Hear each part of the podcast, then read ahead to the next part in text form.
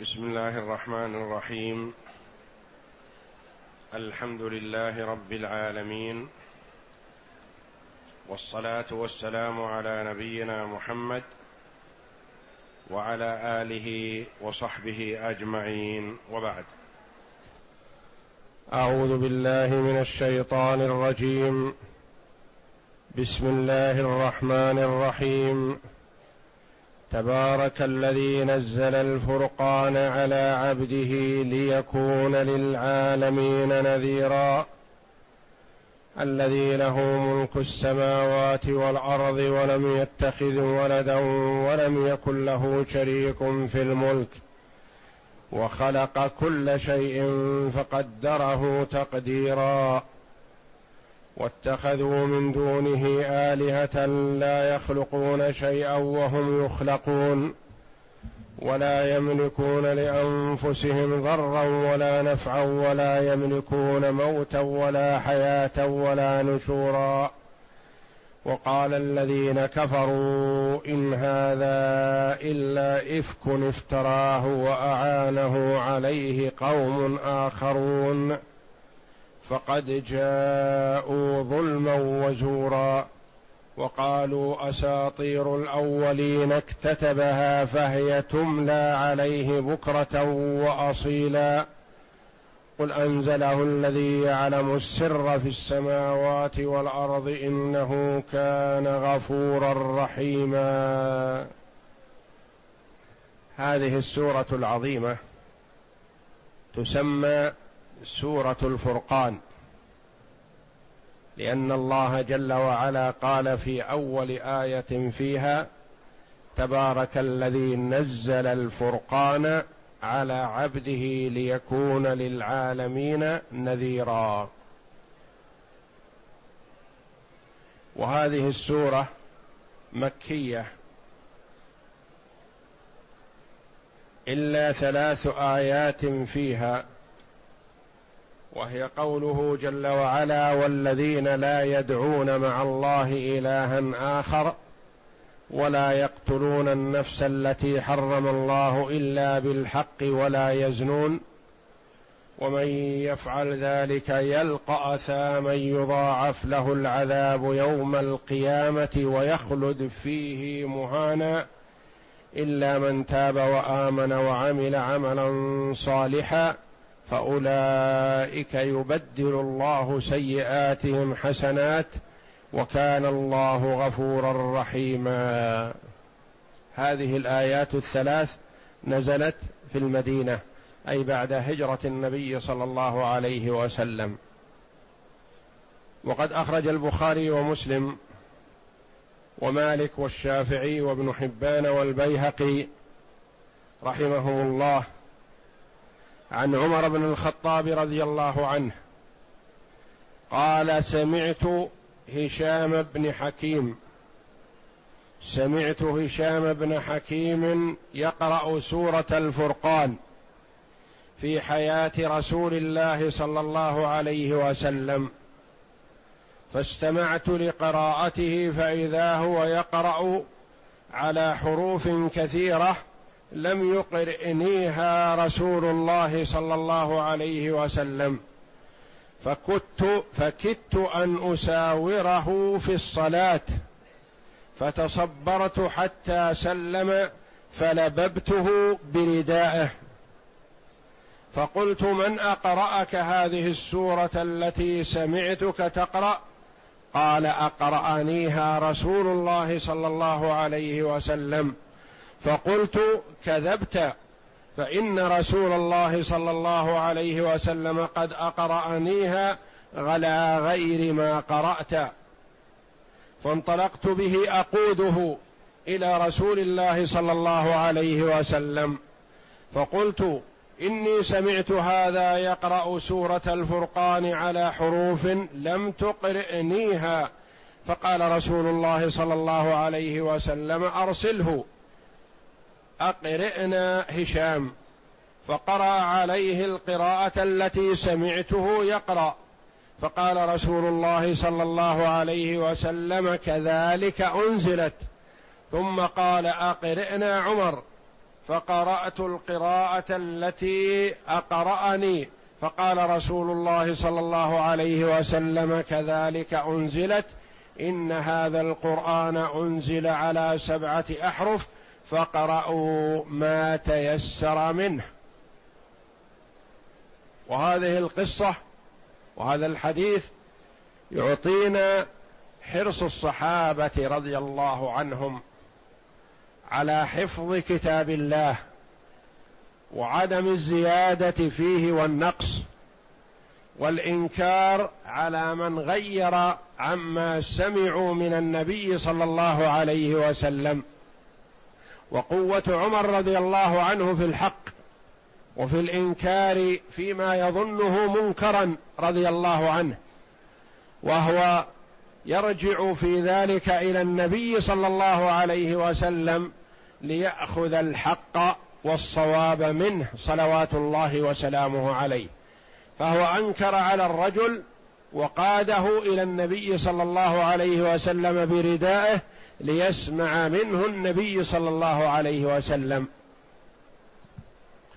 وقد صوب النبي صلى الله عليه وسلم القراءتين وقال عليه الصلاة والسلام إن هذا القرآن أنزل على سبعة أحرف فاقرأوا ما تيسر منه.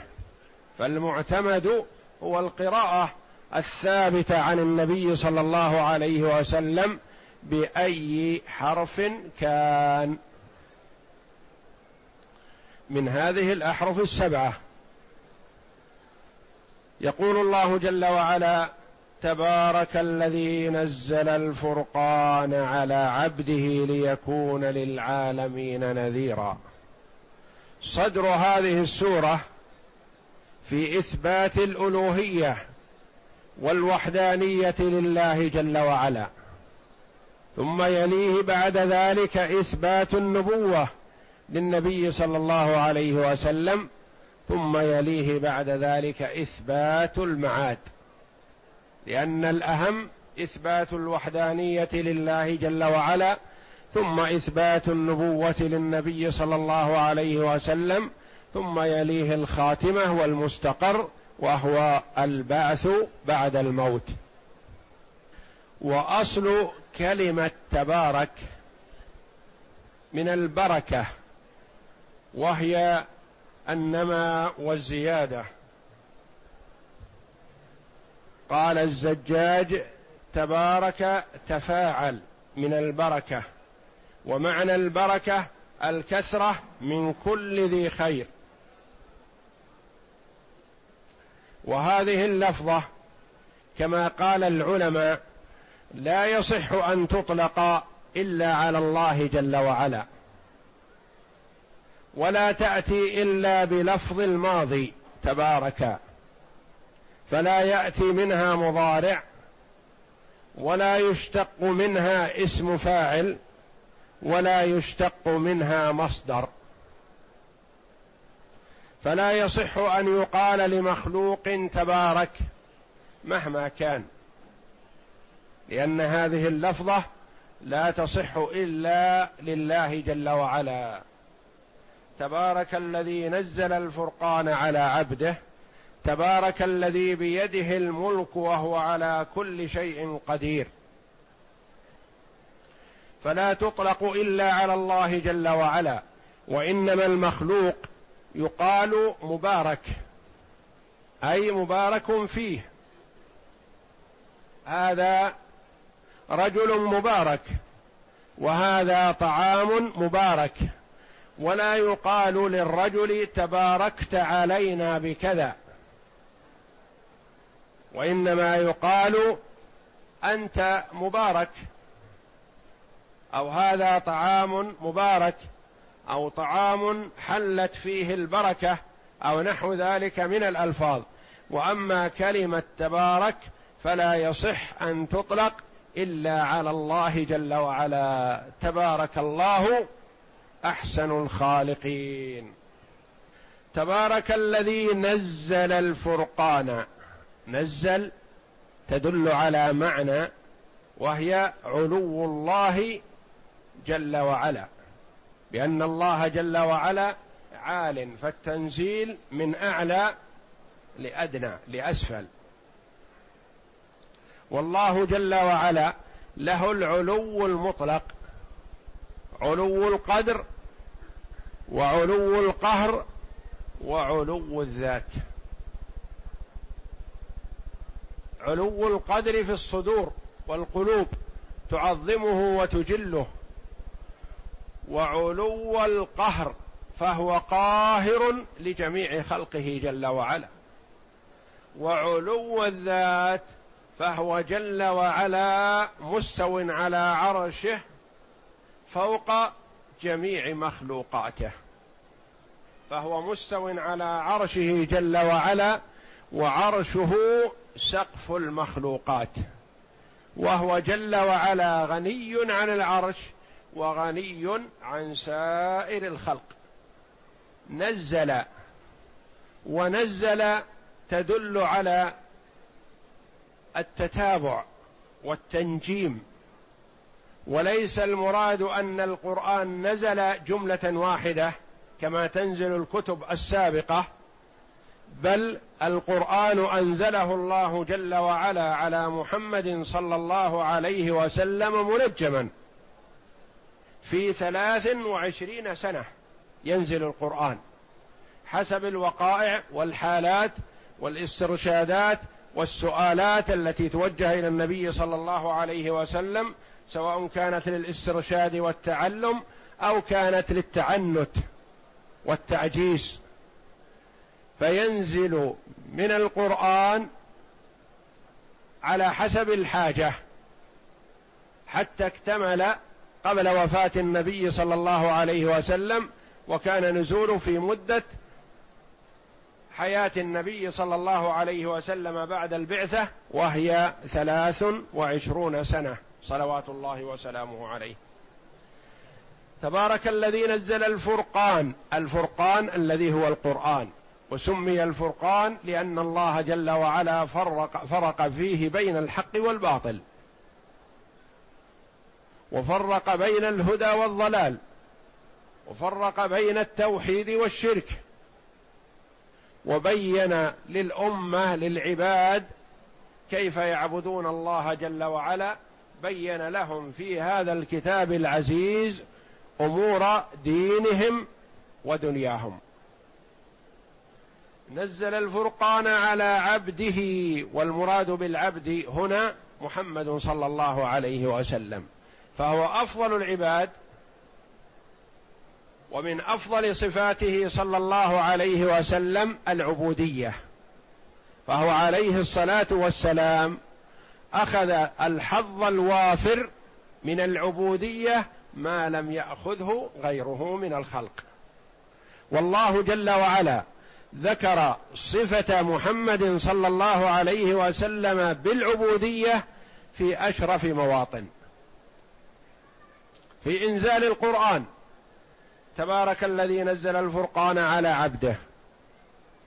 تبارك الذي أنزل على عبده الكتاب ولم يجعل له عوجا. وفي مقام الدعوة إلى الله جل وعلا وأنه لما قام عبد الله يدعوه كادوا يكونون عليه لبدا. وفي مقام الإسراء سبحان الذي أسرى بعبده ليلا من المسجد الحرام إلى المسجد الأقصى. ليكون للعالمين نذيرا. المراد بالعالمين هنا الجن والإنس. فهو عليه الصلاة والسلام خصه الله جل وعلا من بين الأنبياء والرسل بأنه مرسل إلى الثقلين الجن والإنس. وكان النبي يبعث إلى قومه خاصة. ونبينا صلى الله عليه وسلم ختم الله جل وعلا به الرسل فأرسله إلى الثقلين عموما الجن والإنس. ليكون للعالمين نذيرا منذرا. فهو عليه الصلاة والسلام موصوف بالنذارة وموصوف بالبشارة. ينذر الكفار ويبشر المؤمنين. ولما كانت هذه السورة مكية غلبت هذه الصفة صفة النذارة لأنه ينذر الكفار من الوقوع في النار ومن مخالفة أمر الله جل وعلا. ليكون للعالمين نذيرا. تبارك الذي نزل الفرقان على عبده. ثم إنه جل وعلا وصف نفسه بصفات العظمة والتنزيه. وسعه الملك. فقال عز من قائل الذي له ملك السماوات والأرض ولم يتخذ ولدا ولم يكن له شريك في الملك وخلق كل شيء فقدره تقديرا. أربع صفات لتعظيم الله جل وعلا. تدل على عظمته وعلى استحقاقه جل وعلا للعبودية وحده لا شريك له. فالذي له ملك السماوات والأرض يملك السماوات والأرض ومن فيهما. والذي جل وعلا تنزه عن الولد المخلوق في حاجة إلى الولد. والله جل وعلا غني عن الخلق وغني غني عن الصاحبة والولد. ومستحيل كل الاستحالة أن يكون لله ولد لأن الولد يكون ند أبيه ومثله. والله جل وعلا لا ند له ولا مثيل له. ليس كمثله شيء وهو السميع البصير. لم يلد ولم يولد. ولم يكن له كفوا أحد جل وعلا. ولم يكن له شريك في الملك. لا شريك له في الملك جل وعلا كما يزعم الكفار.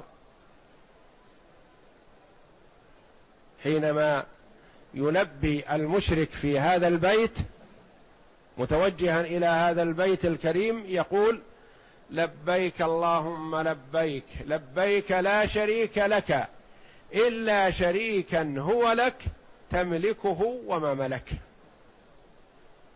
فهم يثبتون الشريك لله جل وعلا ويثبتون أن هذا الشريك ملك لله جل وعلا. لا شريك لك إلا شريكا هو لك تملكه وما ملك. فنفى الله جل وعلا أن يكون له شريكا في الملك. وفي هذا رد وفي هذا رد على اليهود والنصارى والمشركين. اليهود قالوا عزير بن الله تعالى الله والنصارى قالوا المسيح ابن الله تعالى الله. والمشركون قالوا الملائكة بنات الله تعالى الله. ولم يتخذ ولدا ولم يكن له شريك في الملك وخلق كل شيء كل من ألفاظ العموم. تعم كل مخلوق. لا يبقى من هذا ولا يستثنى من هذا إلا ذاته جل وعلا. وإلا فكل من سوى الله مخلوق لله جل وعلا. وخلق كل شيء فقدره تقديرا. قدره جل وعلا على حسب ما أراد. من حيث الأجل ومن حيث الرزق ومن حيث السعادة والشقاوة ومن حيث البقاء والزوال والاضمحلال قدر كل شيء فجاء على حسب ما قدر سبحانه وتعالى بلا زيادة ولا نقص ولا اختلال. المخلوق قد يفكر في إيجاد شيء فيوجده بنية أنه يأتي على كذا. لكنه لا ينطبق فيأتي على صفة أخرى. لا يتم له ما أراد. والله جل وعلا يأتي كل شيء على حسب ما قدره سبحانه. فهو جل وعلا محيط بكل شيء سبحانه وتعالى. وخلق كل شيء فقدره تقديرا. واتخذوا من هم؟ واتخذوا من دونه آلهة لا يخلقون شيئا وهم يخلقون. ولا يملكون لأنفسهم ضرا ولا نفعا. ولا يملكون موتا ولا حياة ولا نشورا. واتخذوا من دونه يعني من دون الله جل وعلا آلهة. من هم الذين اتخذوا؟ قد يقول قائل لم يسبق لهم ذكر. ضمير يعود إلى شيء لم يذكر من قبل. نقول ذكر ما دل عليه. نفى الله جل وعلا عن نفسه الولد ونفى عن نفسه الشريك. وأثبت الخلق له وحده. وأثبت الملك ملك السماوات والأرض له وحده. أثبت هذه الأشياء جل وعلا وإثباتها من الله جل وعلا دليل على أن هناك من قال بخلاف ذلك ومن هم؟ المشركون. نفى الله الولد. هناك جماعة زعموا أن لله ولد تعالى الله. نفى الشريك. وجد جماعة زعموا أن لله شريك تعالى الله. فهؤلاء هم الذين ذكرهم الله جل وعلا والضمير يعود إليهم فهم مفهومون من السياق. واتخذوا من دونه آلهة معبودات يعبدونها من دونه جل وعلا فالإله هو المعبود. فهم أشركوا في الألوهية ولم يشركوا في الخلق لأنهم يعرفون أن الله هو الخالق الرازق المحيي المميت. ولم يقل جل وعلا واتخذوا من دونه خالقا لأنهم مقرون بتوحيد الربوبية. وإنما اتخذوا من دونه آلهة معبودات. ولم يتخذوا واحدا بل اتخذوا مجموعات. كل قبيلة لها إله ولها صنم تعبده. واتخذوا من دونه آلهة. ما صفة هذه الآلهة؟ بين الله جل وعلا عجزهم وفقرهم وأنهم لا يصلحون للألوهية. آلهة لا يخلقون شيئا. والله جل وعلا خلق كل شيء فقدره تقديرا. فلا يصلحون للألوهية مع الله جل وعلا. وهم حتى لم يخلقوا ولا أنفسهم. فهم يخلقون. فهم مخلوقون. لا يخلقون أنفسهم وإنما هم مخلوقون. فهم يخلقون. يعني خلقهم الله جل وعلا أو خلقهم عابدوهم. فهم بنوا الأحجار بعضها على بعض وعبدوها. نحتوا الخشب ونحتوا الحجر وعبدوه. جمعوا إلها لهم أحيانا من تمر فإذا جاع العابد أكل إلهه جمعوها من ألواح من خشب من حجر يأتي الكلب فيبول عليه. وهل يصلح هذا للألوهية؟ تعالى الله. حجر يبول عليه الكلب أو لوح يبول عليه الكلب يعبد من دون الله ويطلب منه النفع ودفع الضر وهم يخلقون ولا يملكون لأنفسهم ضرا ولا نفعا. لا يملك هذا المعبود من دون الله جل وعلا لنفسه دفع ضر. ولا يملك لنفسه جلب نفع. فإذا كان كذلك لا يملك لنفسه لا يدافع عن نفسه فهل يرجى منه أن ينفع غيره؟ ولا يملكون لأنفسهم ضرا يعني لا يملكون لأنفسهم دفع الضر عنهم. ولا نفعا لا يملكون النفع لأنفسهم جلب النفع. وقدم الضر على النفع لأن دفع الضر أهم عند الإنسان من جلب النفع. ولا يملكون موتا لا يستطيعون إماتة أحد.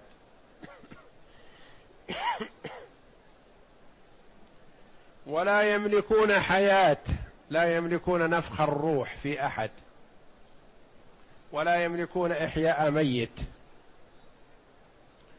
ولا نشورا لا يملكون البعث. إذا كانوا بهذه الصفة فهل يصلح للعبادة من دون الله أو مع الله؟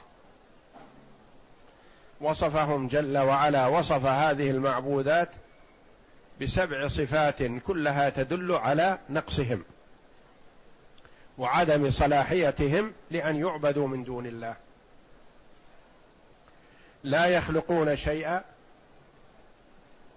وهم يخلقون ولا يملكون لأنفسهم نفعا ولا ضرا ولا حياة ولا نشورا. اتخذوا من دونه آلهة لا يخلقون شيئا وهم يخلقون ولا يملكون لأنفسهم ضرا ولا نفعا ولا يملكون موتا ولا حياة ولا نشورا.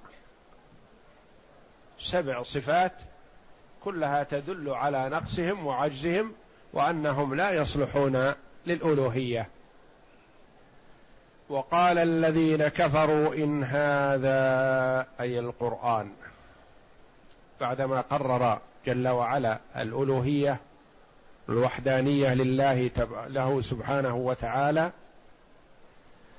أثبت النبوة لمحمد صلى الله عليه وسلم. وقال الذين كفروا إن هذا إلا إفك افتراه. من هو؟ محمد صلى الله عليه وسلم. وأعانه عليه قوم آخرون جماعة من اليهود من أهل الكتاب من الموالي من العجم. أسلموا فكان النبي صلى الله عليه وسلم يتردد عليهم يتعهدهم. ويبين لهم الحق صلوات الله وسلامه عليه. فقال مشركو قريش إن محمد يتردد على هؤلاء ليعلموه هذه الأساطير وهذه الحكايات فيقولها لنا مدعيا زاعما النبوة. قيل المراد بهم أعانه عليه قوم آخرون المراد بهم ثلاثة. هم يسار مولى الحضرمي. أي أصلهم من أهل الكتاب وهم موالي لهؤلاء وهم عجم. وكانوا يقرؤون التوراة. ولما دعاهم النبي صلى الله عليه وسلم إلى الإسلام سارعوا وأسلموا. فكان النبي صلى الله عليه وسلم يتردد عليهم ليعلمهم. فزعم كفار قريش أن النبي صلى الله عليه وسلم يتردد على هؤلاء ليعلموه. وقال الذين كفروا إن هذا أي القرآن الذي جاء به الرسول جاء به محمد صلى الله عليه وسلم. إن هذا إلا إفك إن هذه نافية. يعني ما هذا إلا إفك افتراه. الإفك الكذب. كما قال الله جل وعلا إن الذين جاءوا بالإفك عصبة منكم. افتراه أي اختلقه. وهو أشد أنواع الكذب الافتراء. وأعانه عليه ساعده عليه قوم آخرون يريدون هؤلاء الموالي. قال الله جل وعلا فقد جاءوا ظلما وزورا. بهذا القول. جاءوا ظلما وزورا. جاء من الأفعال اللازمة التي ترفع الفاعل فقط ولا تنصب المفعول به. وظلما وزورا منصوبان. فبماذا نصب؟ بجاءوا.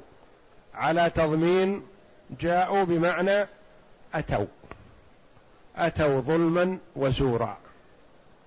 أو بنزع الخافض. جاءوا بظلم وزور. والظلم وضع الشيء في غير موضعه. فهم نسبوا النقص إلى من ليس فيه نقص. نسبوا العيب لمن هو مبرأ من العيب. في صباه وصغر سنه عليه الصلاة والسلام كان يلقب الصادق.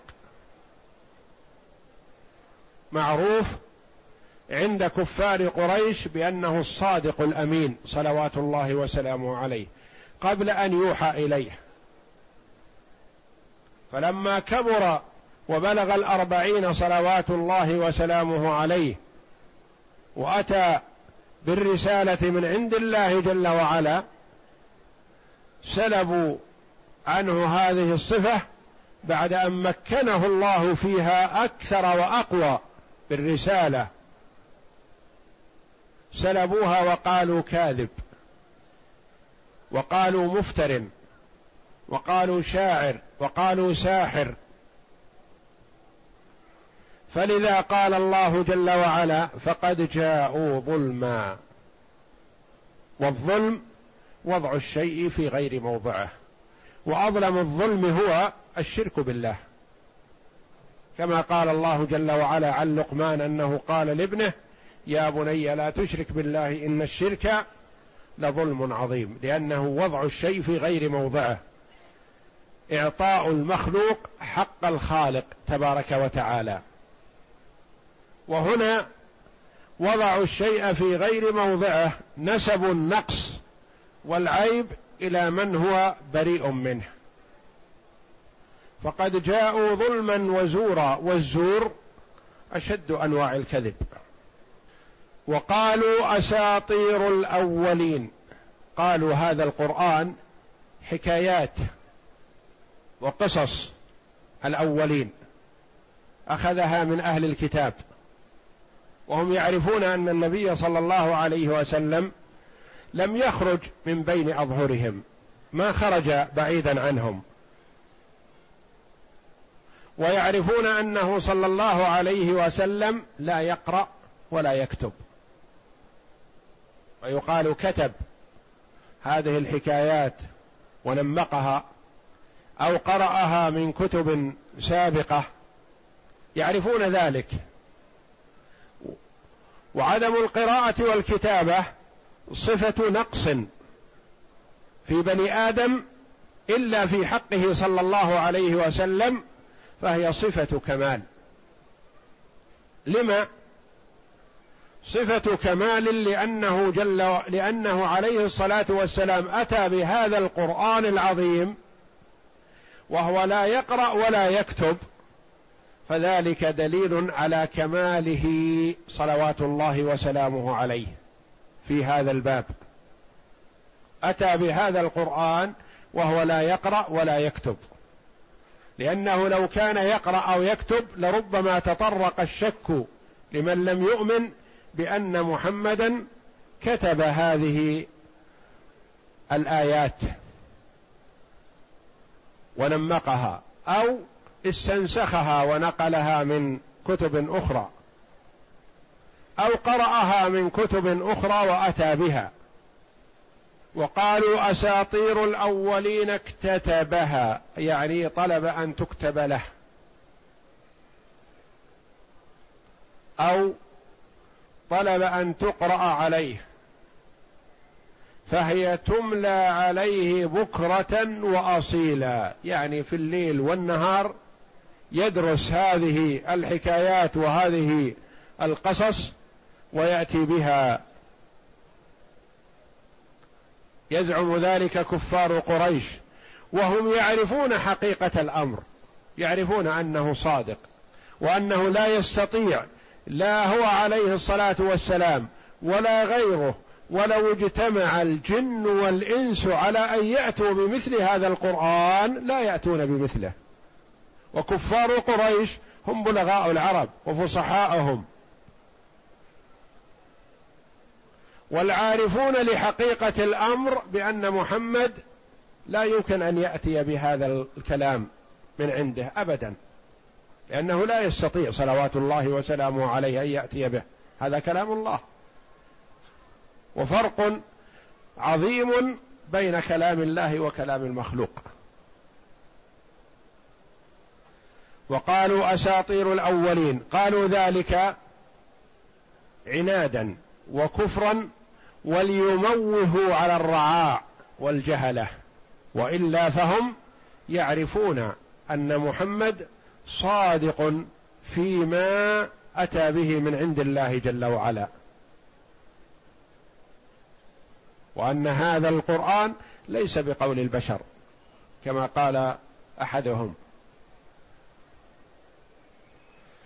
أساطير الأولين اكتتبها فهي تملى عليه بكرة وأصيلا في الصباح والمساء أو في الليل والنهار أو في سائر الأوقات. قل قل يا محمد ردا عليهم. قل أنزله أي القرآن الذي يعلم السر في السماوات والأرض إنه كان غفورا رحيما. قل أنزله الذي يعلم السر. هل يعلم السر ولا يعلم العلانية؟ تعالى الله. لما خص السر وحده؟ لأن القرآن أتى بعلوم مغيبة غيب. لا يدركها إلا الذي يعلم حقائق الأمور وما ستؤول إليه. أنزله الذي يعلم السر. أنزله من يعلم الأشياء على حقيقتها الحاصلة والتي ستحصل كيف تحصل؟ كما قال الله جل وعلا ولو كان من عند غير الله لوجدوا فيه اختلافا كثيرا. تقدير المخلوق وقول المخلوق يختلف من زمن لزمن. وقد يقول قولا فيحصل الواقع بخلافه. يتوقع أشياء في المستقبل لا تحصل. والله جل وعلا كلما قال حق وكلما أخبر به وعنه فيما سيأتي فهو سيأتي كما أخبر جل وعلا.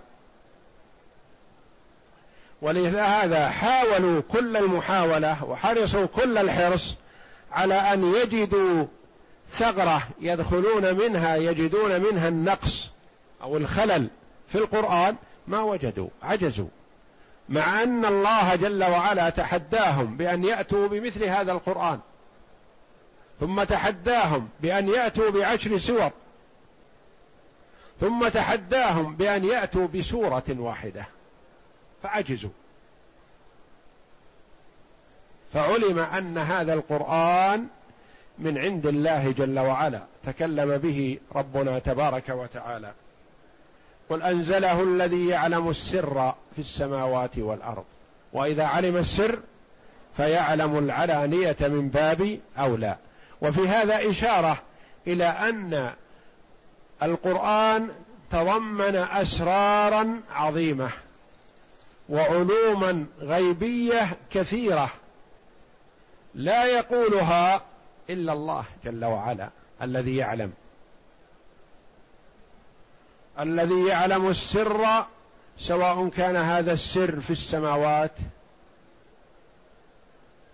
في العلو أو في الأرض. فهو عالم بكل شيء جل وعلا. السر والعلانية عنده سواء. الذي يعلم السر في السماوات والأرض إنه كان غفورا رحيما. يفهم من هذا الختام الحسن أمران. الدعوة من الله جل وعلا للعباد. بأن يتوجهوا إليه وينيبوا إليه ليغفر لهم كل ما مضى من الذنوب. فهو جل وعلا غفور لذنوب عباده رحيما بهم. كما يفهم منها الوعيد للكفار من أين يؤخذ الوعيد؟ من أن الله جل وعلا لم يعاجل هؤلاء المتفردين بالعقوبة وهو قادر على ذلك ولكن لكونه غفورا رحيم. يمهلهم في الدنيا فإذا أخذهم في الآخرة عذبهم. يعني تأخير العقوبة ليس إلا لأن الله جل وعلا غفور رحيم. ففيها وعيد وفيها دعوة إلى الإيمان بالله والرجوع إليه والإنابة فيغفر. وفيها وعيد بأن تأخير العقوبة لا لعجز ولا لعدم قدرة ولكن لأن الله جل وعلا غفور رحيم لا يعاجل بالعقوبة في الدنيا وإنما يؤخر العقوبة لمن يستحقها في الدار الآخرة. قل أنزله الذي يعلم السر في السماوات والأرض إنه كان غفورا كثير المغفرة رحيما كثير الرحمة عظيم الرحمة جل وعلا. وهو جل وعلا موصوف بأنه غفور رحيم وصفات الله جل وعلا تليق بجلاله وعظمته وقد يوصف المخلوق بأنه غفور ويوصف المخلوق بأنه رحيم وذلك على قدره. وكان بالمؤمنين رحيما النبي صلى الله عليه وسلم فهو رحيم بالمؤمنين ولكن صفة الله جل وعلا لا تشبه صفة المخلوق. فلكل صفته التي تليق به تعالى وتقدس والله أعلم. وصلى الله وسلم وبارك على عبد ورسول نبينا محمد وعلى آله وصحبه أجمعين.